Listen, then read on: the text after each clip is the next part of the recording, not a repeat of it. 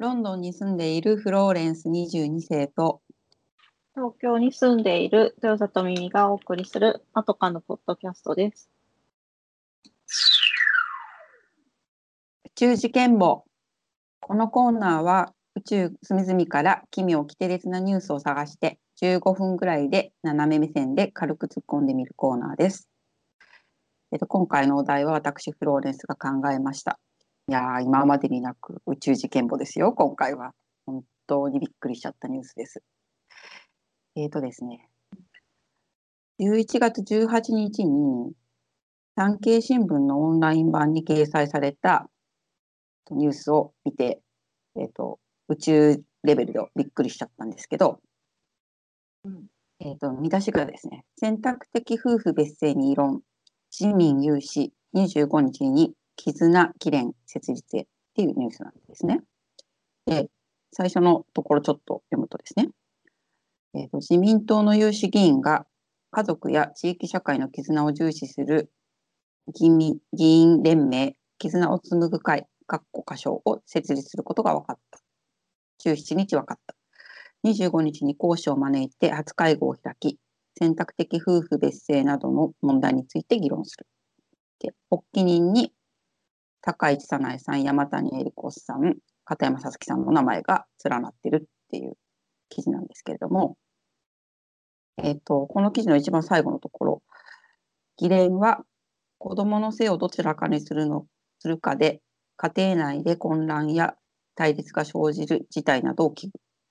旧姓の通称使用拡大などを検討する方針だ。って言って結ばれてるんですね。まあ、この記事は後であのマトカのサイトの方にもリンクしますけれども、あの選択的夫婦別姓については議論されてすごく長いですよね。だけど、あの一般的には私はもうなんか民意はもういいんじゃないって思ってるって思ってるからそこに来て、うん自民側があの潰しにかかってるあのうん。議員連盟ですよね、これって。うん。だって旧姓の通称使用はもう拡大してるわけじゃないですか。だって私自身もあの旧姓の通称使用で問題なくやっている。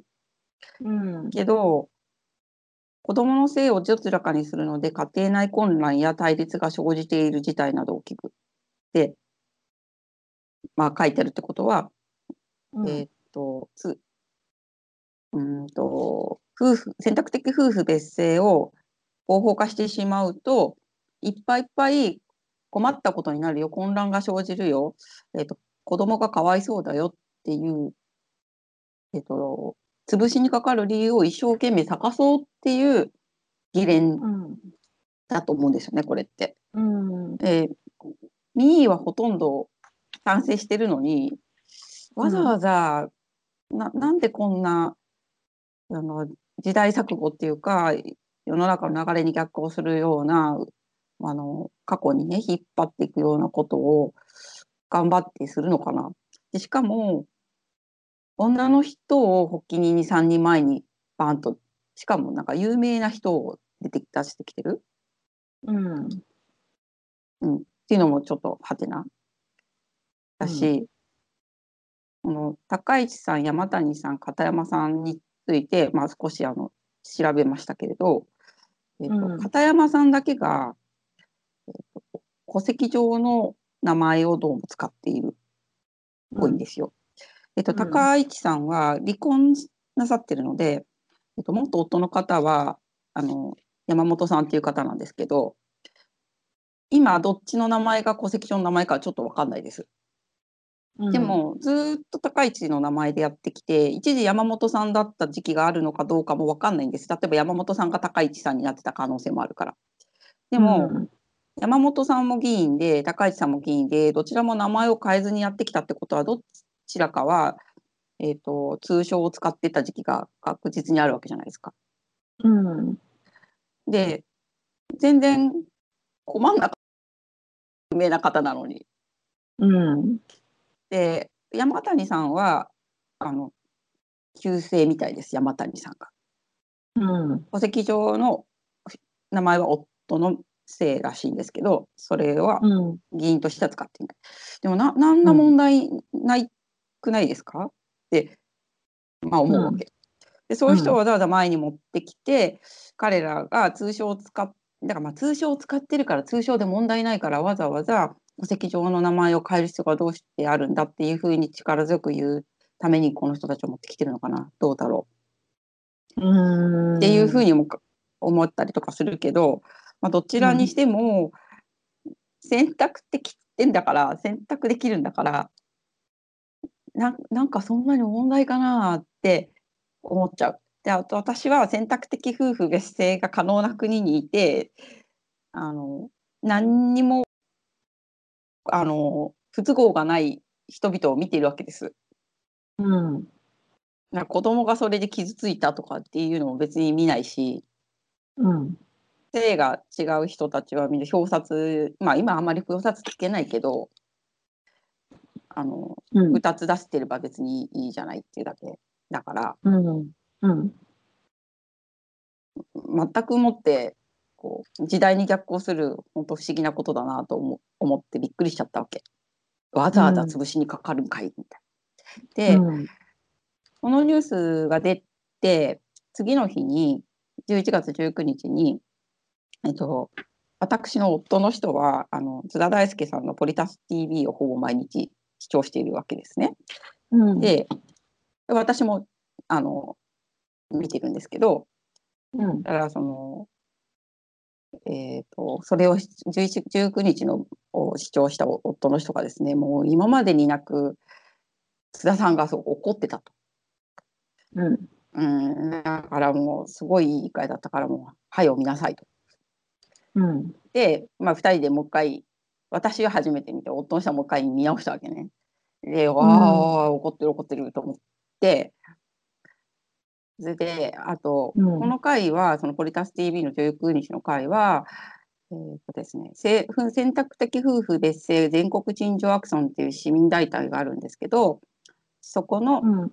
あの事務局長の方あの、うん井田奈穂さんっていう方なんですけどその方も出ていて、えっと彼女の個人的な体験とかも含めてお話ししててもうすごく面白い回だったんですよね。なので、うんあのさらにああこのこと早くミミさんと話さなくっちゃって思って、うんポリタス TV さんのなんか受け入れみたいなあの回なんですけどあでも私たちみたいにちょっと小さい小さい声もちゃんと開け続けることがもしかしたらその少しでも後押しになることにつながるのかなとも思ったのでうん。今回話したいなと思ったんですね。うん。で私は個人的にこの選択的夫婦別姓ができないがためにすごい嫌な経験をしてるんですけども、うん。その経験を話す前に、ちょっとミミさんはこれについてどう思いますか？このニュースについてかなまず。ああ、このニュースについては、その、なんだろう、この選選択肢が一つ増えることが、なぜそんなにダメなのかが理解できないので、その、絆を、なんか選択肢が増えることでなぜ終われるのかとかがわからないし、その名字が別々なことで、あの、絆が作れないっていう理由も知りたい。その、夫婦がなんか同じ名字にしなきゃいけない絆って何なんだろうみたいに思います。うんそうですね。うん。あの私たちが子供の頃ってもうちょっとその夫婦の名前が同じことが当たり前っていうかあのお母さんもしくはお父さんが旧姓の通称を使ってるっていうのがそんなにこう一般的じゃなかった時代に子供時代を過ごしてたような気がするんですよ。うん、で、も今もう違うじゃないですか。うん。ってなってもうなんかその事実として別に通称を使って親が一般的に知られてる名前が旧姓だっていうのがあの普通になってきちゃってるじゃない？で、うん、その段階でもう大丈夫なのはほぼ証明されてると思うんですよ。うんうんうん。で、その、まあ、もちろん海外とかを見ればね、あの、夫婦別姓が全然成立してる国たくさんあるから、その海外の事例とかを見ても大丈夫なことは分かってるけど、でもまあその日本は日本の風土があるからうん。日本の文化に馴染まないとかって、まあ、言う人もいるんだろうけどでももう馴染んじゃってるわけじゃないですか。だってこれだけたくさんの人が通称を使ってるわけだから。うんだからそこに来てわざわざやっぱまあ旧体制的なものに引っ張っていこうっていう動きうん。がもうなんか時代錯誤すぎて人々の需要とかけ離れすぎてでまあびっくりしちゃうんですけどうん。わざわざそれを政治家がやりたいっていうのがまあちょっとため息ついちゃうところで政治家っていうのはあの人々の幸せとかあのより良い生活のために頑張ってくれる人のはずなのにうん。それをみんなが望んでることと反対のことを頑張ってやろうとしているわけじゃないですかこれに関しては。うん。であのこのですね選択的夫婦別姓全国陳情アクションと早稲田大学のあの種村教授の研究室が共同で行ったアンケートっていうのがありまして、うん。まあ、それによると70.6%が夫婦選択的夫婦別姓に賛成っていう結果が出てるんですよ。でこのデータもとデマとかのサイトの方にあの紹介しますけど、えっと、20代から50代までのアンケートだったってこともあるので60代70代80代90代100代とかになるとまた違う結果があるかもしれないんですけども男性同性で年代別にアンケートを取っていて、えっと、年齢が高くなるほどに、その選択的夫婦別姓に反対っていうあの割合は高くなってるんですよ。うんとはいえこのアンケートは、えー、と4択なんですね。うんで自分は夫婦別姓が選べるとい。う他の夫婦もはと同姓でも別姓でも構わないっていうのと自分は夫婦同姓が良い。他の夫婦は同姓でも別姓でも構わない。うん。もう一つは自分は夫婦同姓が良い。他の夫婦も同姓であるべきだ。うん。もう一つは分からない。で、うん。この3番目に言った自分は夫婦同姓が良い。他の夫婦も同姓であるべきだ。この選択肢のみが積極的に、えー、と夫婦別姓に反対っていうそうなわけですよ。うんで、まあ、その他分からないっていうのもあるから今このうん見出しとかで使われている調査結果では70.6%が選択的夫婦別姓に賛成っていうふうになってるんだけど、うん積極的な反対っていうのはこの自分は同性が良い他の人も同性であるべきだって力強く反対を唱えているこの人たちだけなわけですよ。だから70%が賛成って言っても30%が反対ではないのね。うんっていうのは分からないっていう人が結構たくさんいるから。うんそれで一番この20代から50代の、えー、と年齢層しかも男女比が男女で、えー、とアンケートを取っていらっしゃるんですけれどもこの中でうん。一番反対の層が多いのは50代の男性なんですけどもでもそれだってね、23.41%しか、えー、と自分も他の夫婦も同性であるべきだって言ってないんですよ。うん。だからつ力強く言ってる層はこの23.41%うん。しかいいないのね。うん。そうだからあのやっぱミーは賛成もしくはどっちでもいいかなんですよ。多分。うん。うんなのにあのどうしてわざわざ潰しにかかるのかなってそんなに自民党にとって自民党の中でもね夫婦別姓に賛成の人もいるから、うん。あの中でも戦ってんだろうなって思うんですけど、うん。うん、でも何がそんなに不都合なんだろう高市さんとか山谷さんとか片山さんにとってってちょっと思っちゃう？うん。うん。なっちゃった。はい。で、まあなんか怒りを込めて思っちゃうんですよね。うん。なんだろうね。だって、選べるんだから、なんか自分に、そうしたい人はそうすればいいっていうだけの話なのに、と、すごく思うんだけどね。うん、そうなんですよ。うん。別に変わりたい人は変わっていいんだもんね。選べるんだもんね。うん。はい、じゃあ私の体験をちょっとお話しします。はい。と私はあのもちろん今選択的夫婦別姓ができない状態なので、うん。まあどっちかの姓を選ばなきゃいけない状況で結婚したわけですよ。うん。なのであの夫の方の姓が戸籍上の名前になっちゃったんですね。うん。で、妻はすごい嫌嫌だったわけですよ。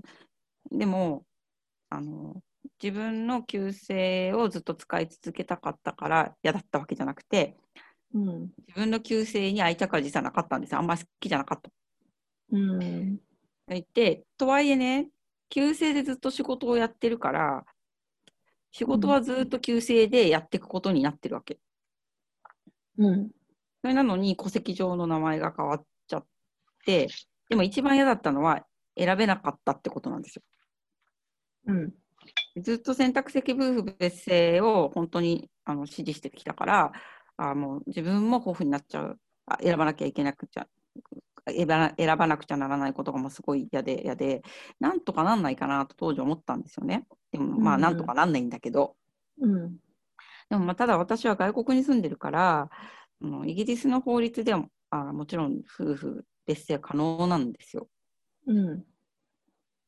なので、イギリスの法律でだけ結婚するっていう選択肢もないわけじゃなかったわけですよ。本当的には日本人としてはあのダメなんだけど、うん。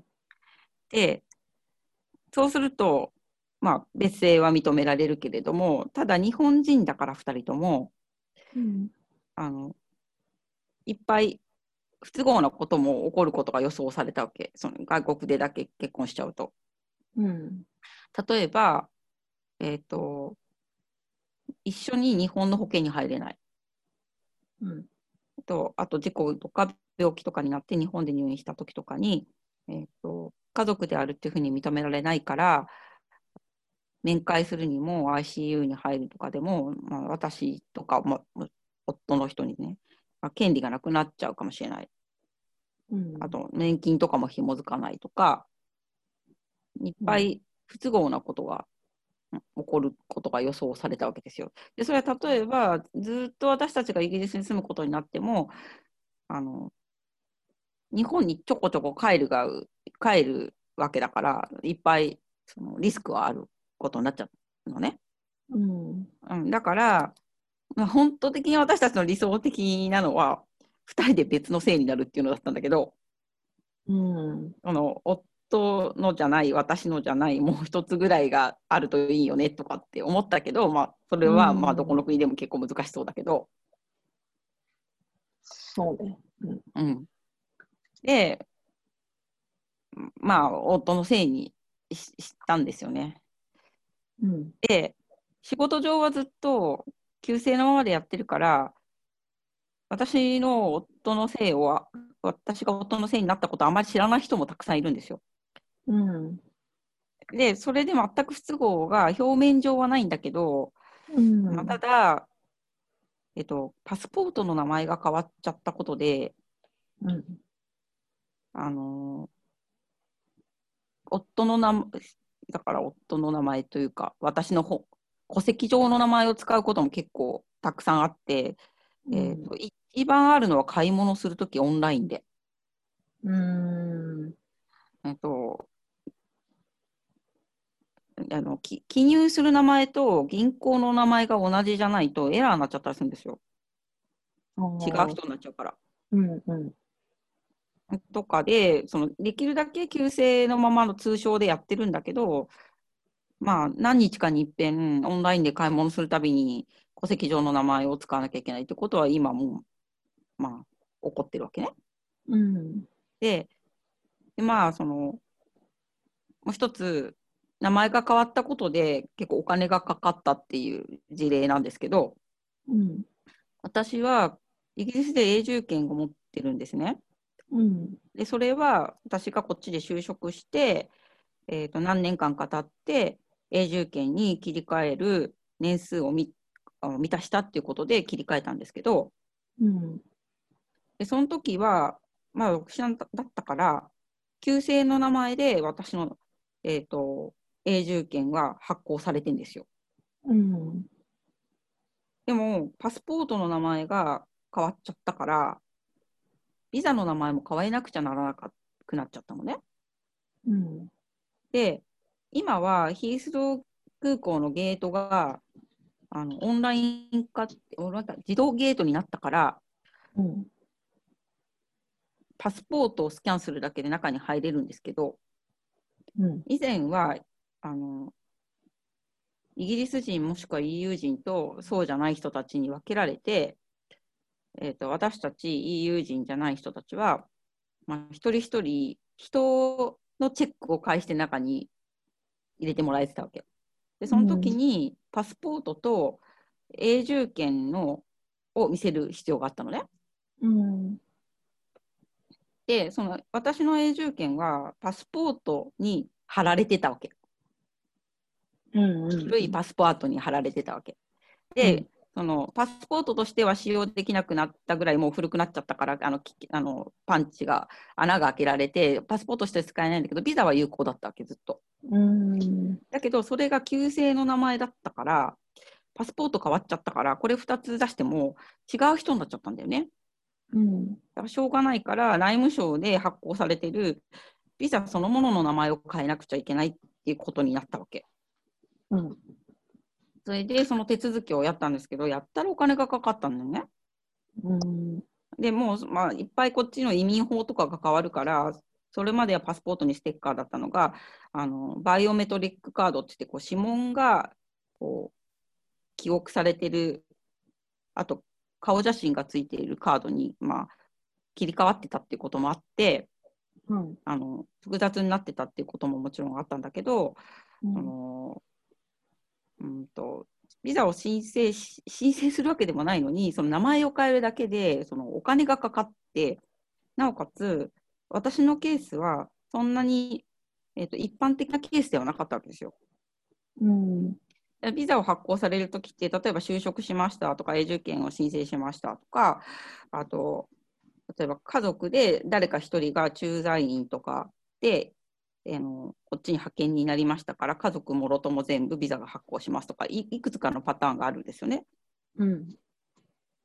でも私の場合は、もう自分で永住権を持っていて、しかし、日本の法律で結婚したから、実はあとあ突然名前が変わってしまったのであの、A さんだった人が B さんになったことになったので、名前を変えてくださいっていうケースだったわけ。うん。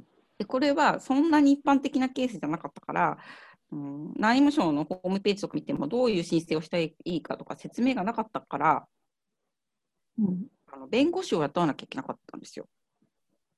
うん。でで、弁護士に聞いたけど、あの弁護士もちょっと担当したことがない発令だって言われたの。例えば、うんイギリス人の人とかヨーロッパ人と結婚したので名前が変わりましたみたいなケースはああったけどって言われたのね。でも、大体結婚するとき、こっちの人と結婚するときって、うん別姓が可能だから、うん。あの変えなかったりする人も多いんですよ。うん。と、ビザは別に有効だから、そのまま使い続ける。うん。何か日本のパスポートも国際結婚した場合に、あのこの夫の方の姓をカッコで入れたりとかするんだよね。うん。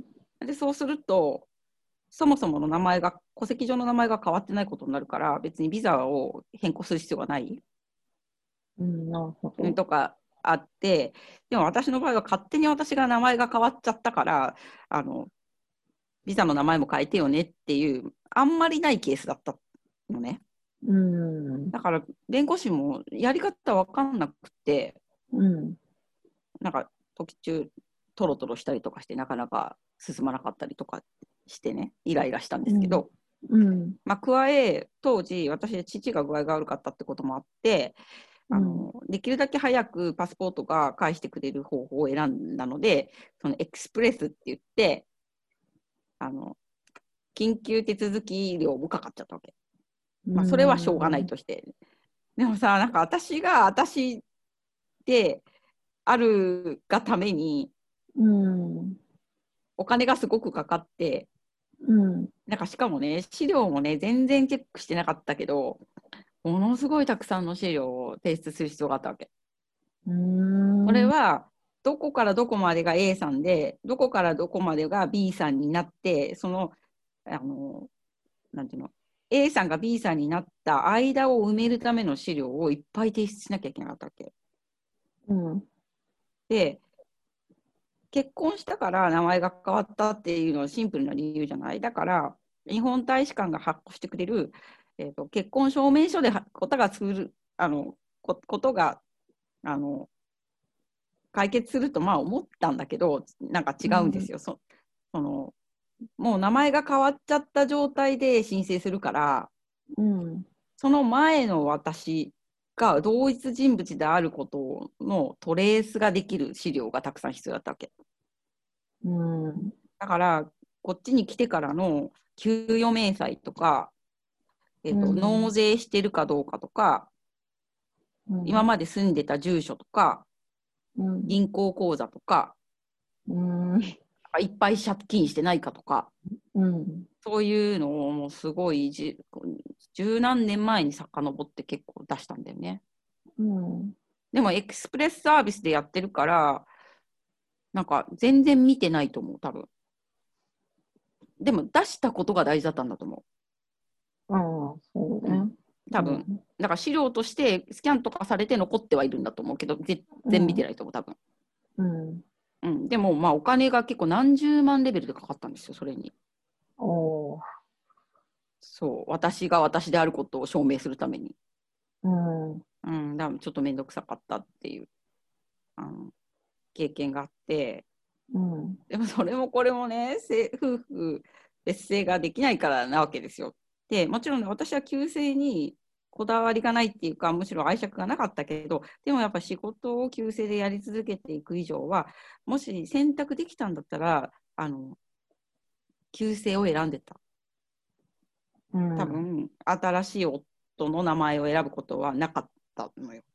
うん。うん、だからそういう意味では、まあ、旧姓でいいたかったのね。うん。うん、でもまあなんかもうちょっと違う名前が良かったんだけどね、本当は。なんかこうささらっとした名前があったのは、くもさんとか、そらさんとか、きとか、うん。うん。そういうの、草とか、うん林さんいっぱいいるから、草ぐらいが良かったな。草ね。とかとかね、うんうん、草、草さんとかいいな。なんか草っていうとなんか臭いみたいじゃちょっとあれだな。うん、木とかああとは今草生えるとか笑うこう笑うみたいな意味にも取られなくもないけどね今だああ、そうかそうか。と、うん、空とかがいいかな。そうねうん。とかね、なんかこう、うんさらっとしたやつが良かったから、うんうん、なんか選べたらよかったなって思うけど、うん、だからその名前については結構ざらっとした嫌な感覚が残っちゃってい今でも嫌な体験として残っちゃってんだよね。うん。だからこれをなんかみんながまだこれからもあの体験し続けることの不利益と、うん、まあまあみんなに体験してほしくないっていう気持ちがすごくある。もうすごい嫌だったから、うん。うん、っていう経験があります。うん。であと今も結局だできるだけ旧姓でやろうとしててもいっぱいいろんなことがはま阻まれちゃうっていうかそのカード使うたびにそっちの名前を使わなくちゃいけなくて。うん。であとでもこっちで一つ新しい試みとしてやってることがあって。うん。それはミドルネームを勝手につけるっていううん。あのねえっ、と私は取材することがあるからプレスカードをあの発行してもらってるんですよ。うん。それでそれはどっかのメディア系のユニオンに入るとそこから発行してくれるのね。うん。で、もともとはもちろん旧姓の時から入ってるから、旧姓の名前だったんだけど、パスポートが変わっちゃった時に、そのアイデンティティを証明する時の名前があの本あの戸籍の名前になっちゃったから、一回か変わっちゃったわけですよ。うん。それで、でも問題が生じるのは、じゃあそのプレッションを出して中に入るときに、名刺も見せてくださいって言われることが多いのね。うん。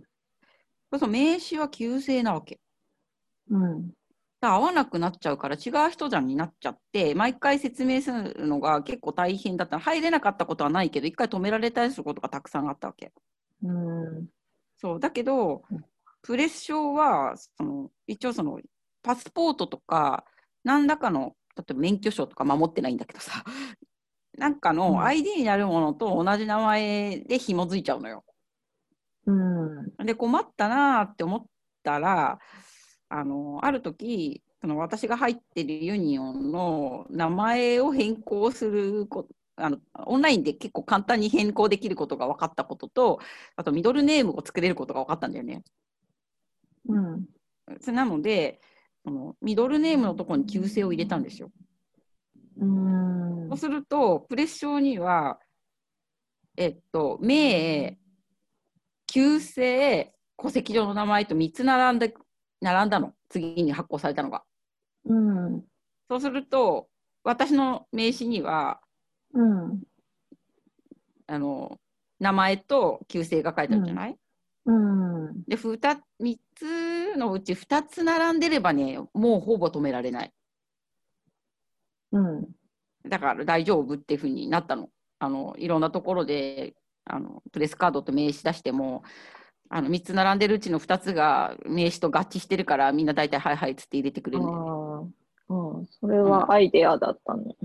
そうそうなの。だからそれで今、あの、パスしてるのね。でもその前はうん本当にめんどくさくて、昔のパスポートも持ってったりとか、うん。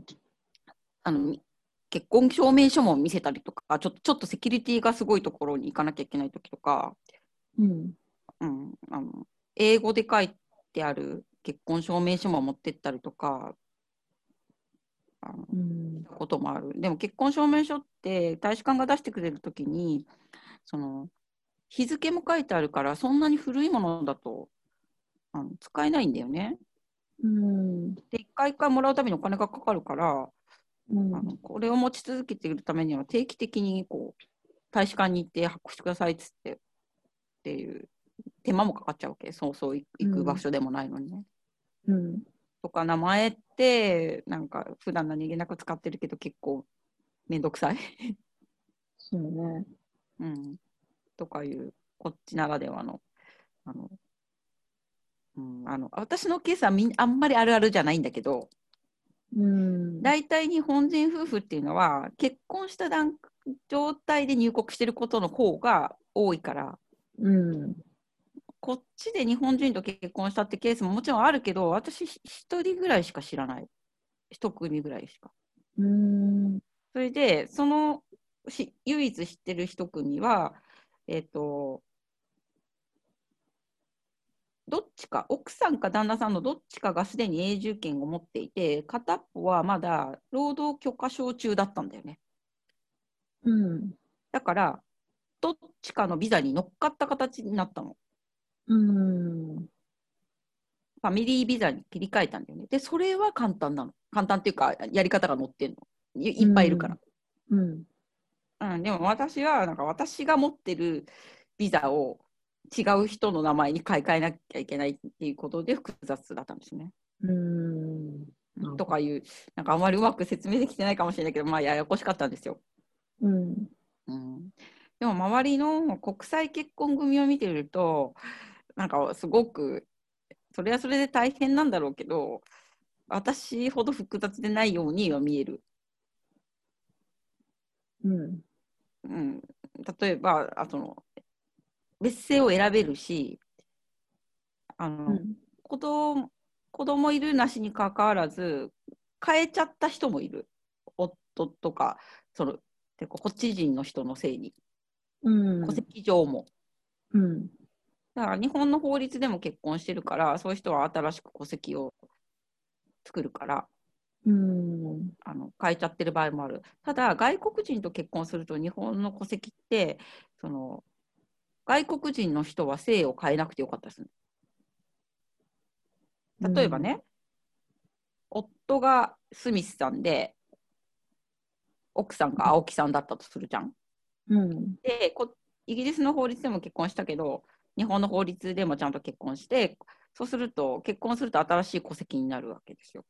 うん。そうすると妻は青木さんのままで夫はスミスさんのままでいられるんだよね。うん。だけどスミスさんになってもいいの。うん。で青木さんに同胞がなってもいいの。うん。でそこからもし子供が生まれた場合はその親が決めた方のせいになる。ということみたいなのだからでも多くの人はその例えば夫がスミスさんだった場合は夫の方は別に姓を変え変えていないだから同じ戸籍の中に青木さんとスミスさんが共存しでも生まれてきた子供に日本国籍を与えた場合は日本上の名前は青木さんになってる。うん。うん、っていうことみたい。で、あと、国際結婚した場合は、その括弧に夫の名前を入れることができるから、あのそのイギリス国籍なり、ヨーロピアン国籍を取っていない場合でも、あのちゃんと夫の方の名前の証明にもなる。うん。あでもそちらはそちらでね、いろいろめんどくさいことたくさんあると思うんだけど、私がやってないから知らないだけかもしれない。でもまあ、私のケースもそこそこめんどくさかったです。うん。なるほどね。そうとか、あうん、だからい本当に一刻も早く、うん、あの法制化してほしいしでこっちだとさもう全然ぶ別姓だらけだからうん。なんか子供とかに混乱はないかもないかもじゃないない、うん。うん、でももう日本だってないよねうん、ないと思うし、な、あるとしたら何なんだろうって逆に思っちゃうけどね。うん。昔さ小学生の時に今考えるともう本当あの頃は個人情報とかなかったんだなとか思うけどクラスが変わったりするとさ、全部名簿が送られてきたのよ。住所と電話番号書いてあるやつ。連絡網があったからね。そうそうそうそう。うん。そう。でそうするとさそのお母さんとお父さんの名前とかも書かれてて。うん。であの名前が違うとカッコでその姓が書いてあったよ。どっちかの親が違う場合。うん。例えば私は伊藤さんなんだけどおかお父さんが青木さんだった場合に「カッコ青木なんとか」とかって書いてあったし書いてない場合もあった。書いてないっていうかその空欄になってる場合もあった、うん。うん。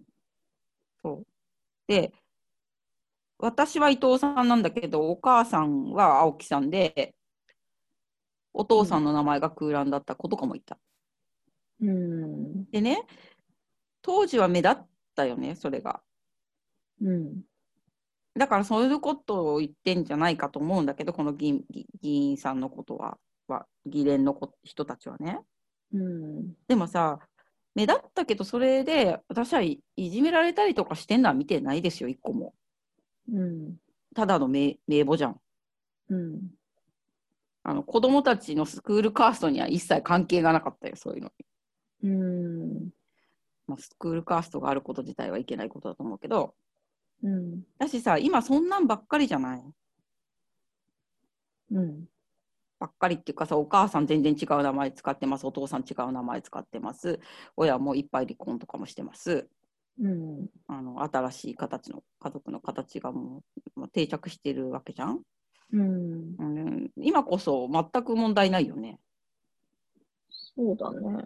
うん、でたとえねそれで、まあ、私たちの子供だった時代に差別が私は個人的に実は全然見てないけど、まあ、まああったって言ってる人たちがいるのかもしれない。でもそれは差別する側が悪いわけじゃん絶対に。うん。だから差別されないようにするのが政治家の仕事だよね。そうだね。うん、だからいろんな理由を考えてもどうしてもその夫婦別姓を絆のためにとかっていうよくわからない理由でその前時代的な方に持ってこうっていう意味が全然わかんないんですよね。もううん絆さんとかさ、あの絆ちゃんって名前の人とかもすごい迷惑だよね。うん。そう。迷惑なのかな。うん。なんか震災以降絆とかゆいとかって名前がすごい流行ったらしいけど、うん。うんなんかなんか今いろんなことにそういうのにさ使使われちゃってるからその子が大きくなっても なんかなんかすごいリベラルな子供とかになったらうん。ちょっと嫌なんだけどとか思うかなと思ってかかわいい名前なのにさなんかこういうことに使われちゃってるわけじゃん、うん。うん、とかちょっと思ったりした。うん。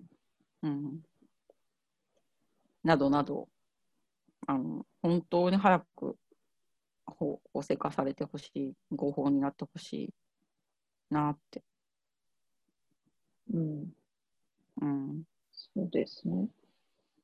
でミミさんもしそういう事態事態っていうか選ばなくなっちゃ選ばなか選ばなきゃならなくなったらもうどうしたいとかって相手の名字によるか。うん、選ばなきゃいけない。まあ、そんな状況に全然なってないから、想像もしてないんだけど、うんうん、まあ、私はそこまで別に強い意志はないけど、その、名字を変えなきゃいけないっていうことが結婚の足かせになってる人も実は結構いるんだと思うんだよね。その、うんうん例えば、私がちょっと前に何かで見たのでは、やっぱりこの研究、女性の研究者とかが本名で論文とかをこう発表してたのに、うんあの本名が変わるとさ、まあ、本名で論文をを発表しなきゃいけない規定っていうのはちょっとよくわかんないんだけど、うんもうその自分のキャリアが途中で変わってしまう。なんか調べたい人がその人の研究をずっと調べたいのに違う名前名前になってるから論文がで検索しても出てこないとか、うんなんかそういうこととかも、うんあと会社によっては、その通称っていうか、その旧姓のままで仕事ができない会社もあるっていうのは、なんかえーそれひどいね。うん。なんかそうなってくると、もちろん男性にとってもね、女性にとってもね、なんか結婚に前向きになれない気持ちとかもあるだろうなっていうのもあるし、うんあとは、あの、まあ、20年越しなわけじゃないですか、この夫婦別姓の。うん、そうですね。でも本当はもっと前なんだよね。80年代からなんだよね。うん。まあうん20年い以上だよね。うん、まあでもその96年からって考えるとでしょ？うん。うん。なんか、ずいぶん遅いっていうのと、あと、国としては、なんか、114カ国うん。は、あの、批准済み？批准っていうのは、うんその、条約を締結する権利を国家機関が確認同意する、しているっうん。てことなのに、うん。まあ、日本っていうのはずいぶんお遅れた国になりはしないかみたいにも思でもいっぱい遅れてるもん、日本は。うん。メディアの自由度とか含めて。うん。いっぱいいっぱい遅れてる国。イうんン。ターネットは早いけど。そうね。だから、うんそそんな国でいいのかなっていうのも思うよね。さっきの学者さんの話はしままさにそれの人を知ってる。あ、そうなのね。うん。うん、だから、あの、引退したら結婚するって言ってる。ああ。まあもう事実上もう結婚してるように生活してるんだけど、うん。いややっぱり論文の名前が違くなっちゃうからメリットがない。うん。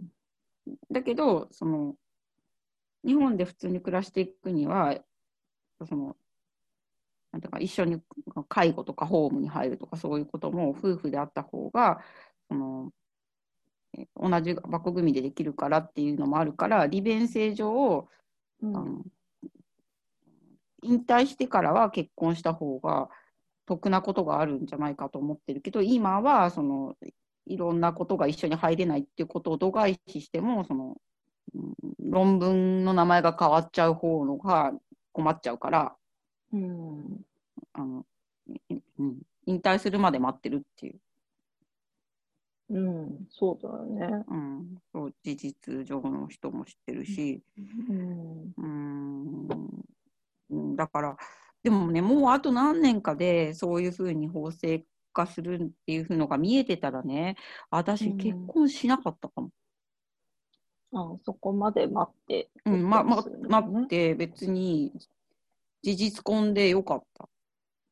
うん。うん、でも、全然まだまだっぽかったから、そうね。うん、一緒に家を買うっていうビジョンもあったしね。うん。あのまあ、こっちに住んでいるからですよ。あのそうしないとあのあの、なんていうのかな、住む場所的にもいろいろ困っちゃうっていうあの、ちょっと日本と違う事情があったから、一緒に家を買いたかったのもあったからさ。うん。うん、けど、待ったと、全然待ったと思そうだよね。う。うん、うん。早く変わってほしい人もいると。思う。うん、思うし、でもね、これでじゃあ法制化しましたって言って、戻す人たくさんいると思うんだよね。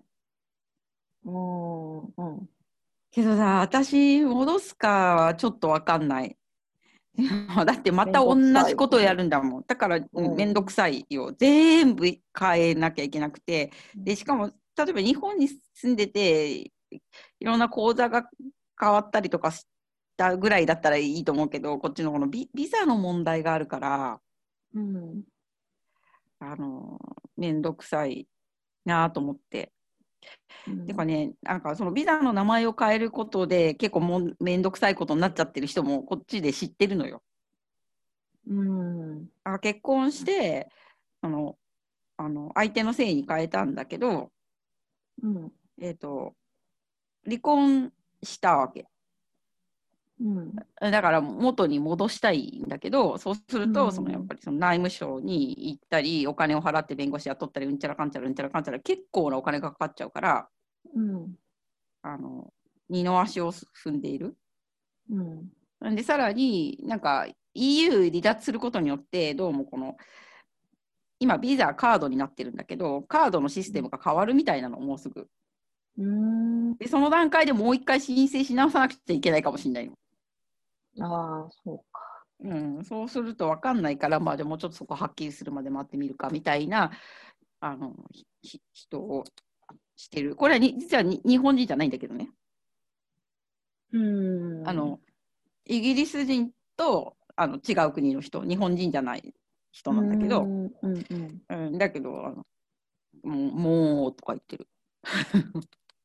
そ うね。なんでもうちょっと待ってみるみたいな。うん。だから EU 離脱もめんどくさいしね。うん。うん。とかとかとかあります。うん。うん。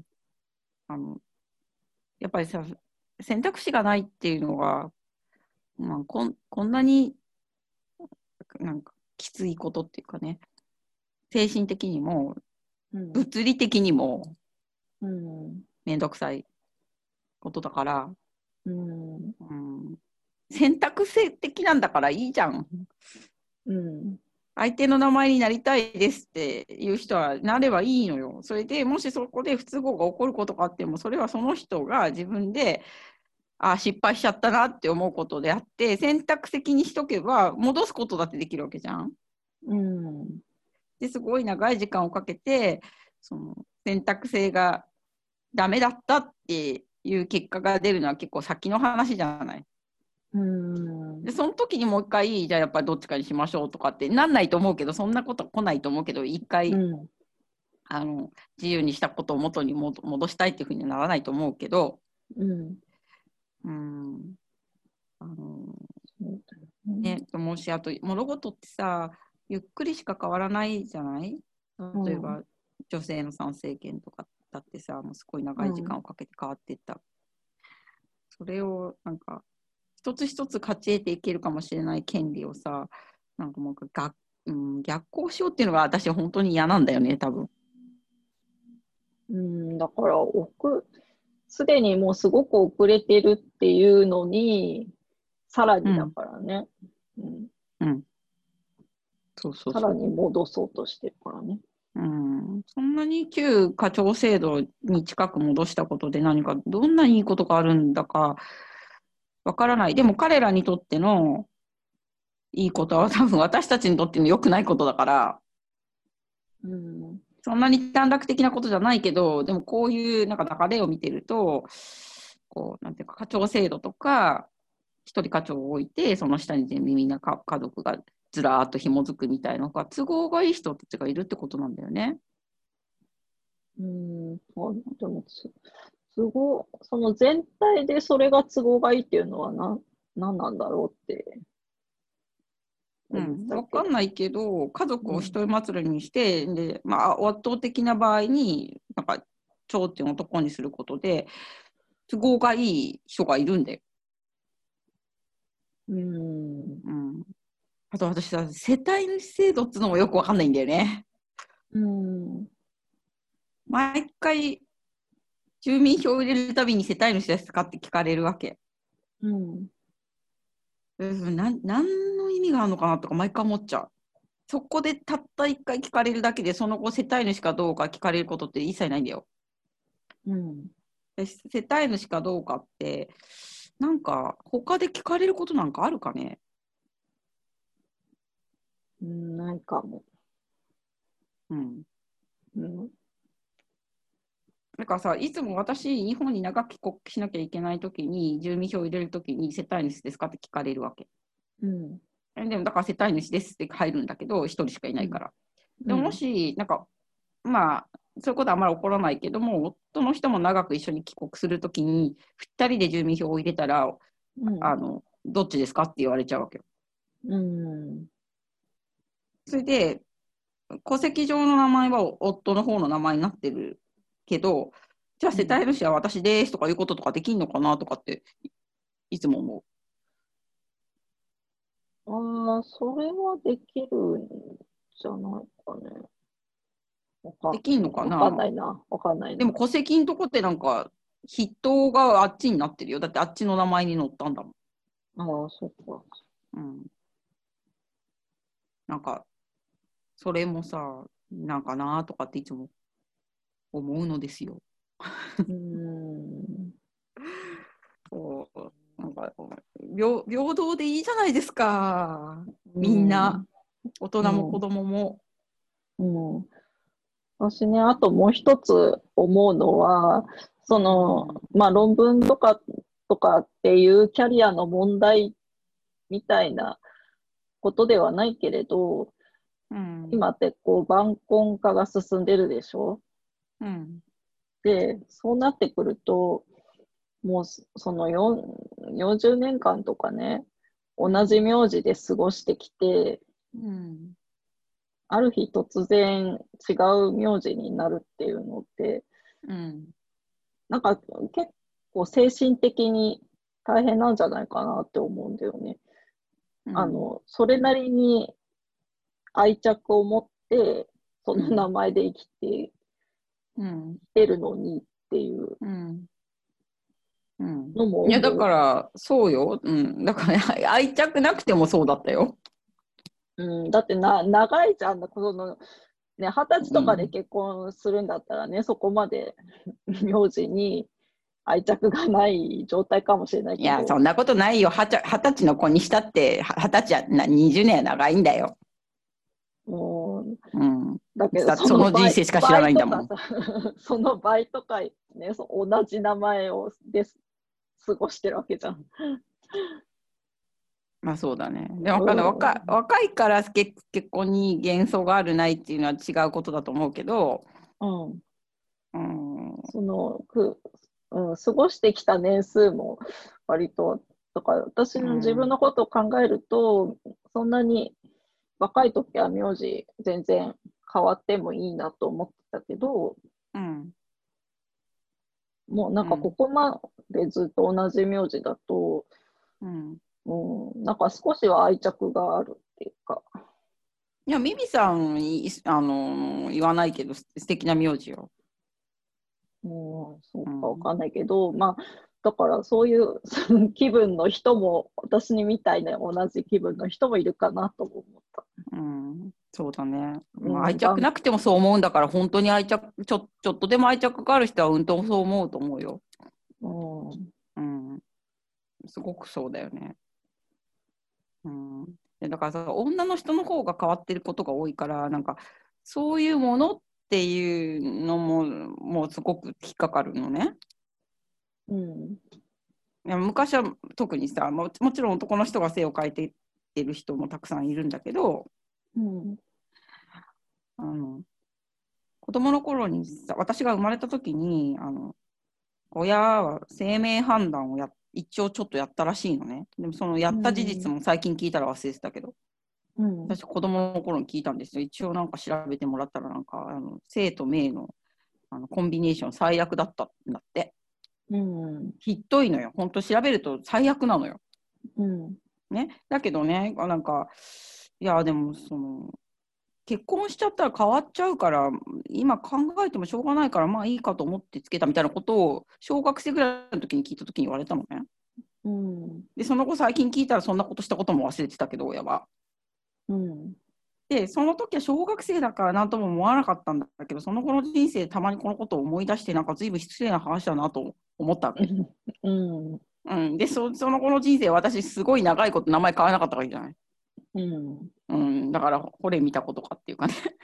うんそういうふうになんか女の人は早く名前が変わるものというその固定観念は全くもって間違っていると。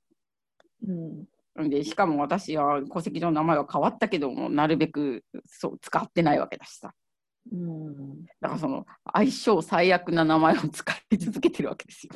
うんすごいひどいのよ。不幸になること連発の生命判断なの。うんまあ実は私もなんだけどね。でも結構当たってんだけど。あ、そうなの？うん。なんか一個交通事故に遭いやすいっていうのだけ当たってないんだけど、あと私体が良かったから怖いでしょ？でも病気がちとかいうのとかもなんかよく書いてあるうん。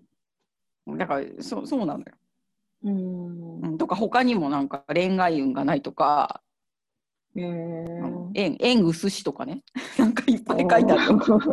ひどいのひどいの可愛い赤ちゃんのなんとかの名前のかとか見るとねもう最悪なの絶対つけてはいけないコンビネーションなの。うん、でもそれをさわざわざ選択選択的夫婦通称で使い続けてるわけだから罪は重い たから。そうそうそうそうじももろとも地獄地獄じかないけど あのもろともと思ってやってんだけ？ど人生ずっとと思ってるけどうん。だからその女の子だったら性が変わるかもからいいよねとかっていうのとかも本当これからの時間もすごいやめてほしい。うん。注意深く生命判断自体は信じてないけど全然ね、うん。うん、そういうものじゃないよねっていううん。